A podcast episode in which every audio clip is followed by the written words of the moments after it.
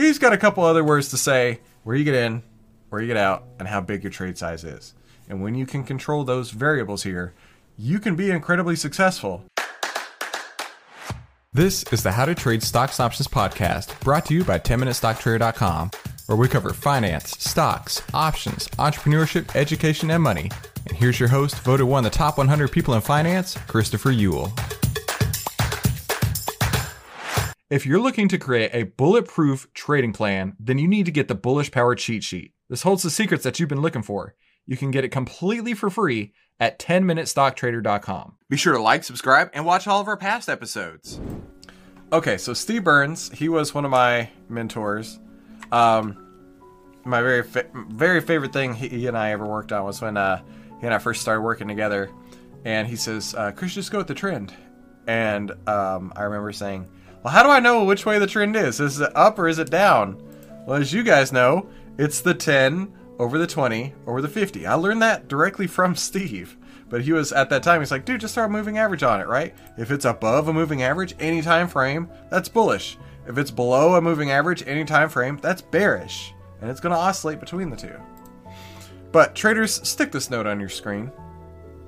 What's beyond my control? Oh, before we do this, remember, my rule is you are always in control in a trade because you control when you enter, you control when you exit, and you control your position size.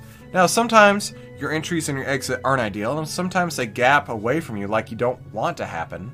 But even if something like that does happen, position sizing makes up that difference. So that, listen, if it gaps down, takes out so much further than you wanted to be to get out, you lost extra $2 or $3 or $4 per share on that. If you had your position size in check, you're still going to be able to survive. But if you put your entire account into that and maybe levered up even more, you may not be so fortunate. So what's beyond my control? The market action, right? The movement of the stock price. We can't control what's doing that, right? Getting stopped out for a loss.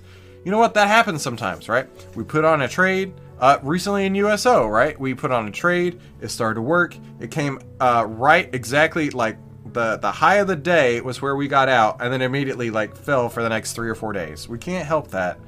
But that is something that is beyond your control, right? News events, certainly. Central banks, don't fight the Fed, and volatility. But you want to put the volatility on your side in the direction that you're trading. Now, what I can manage. So Steve says basically what I'm saying, but in a little different terms, right? Trade management. Okay, trade management meaning like what are the mechanics, right? Where I'm getting in, where I'm getting out, things of that nature. Trade size, right? My emotions. You're always in control of your emotions because if you can't control your emotions, you can't be trading. Focus, right? If you're distracted, like I'm distracted by the fact that Brian's here now. Good to see you, Brian.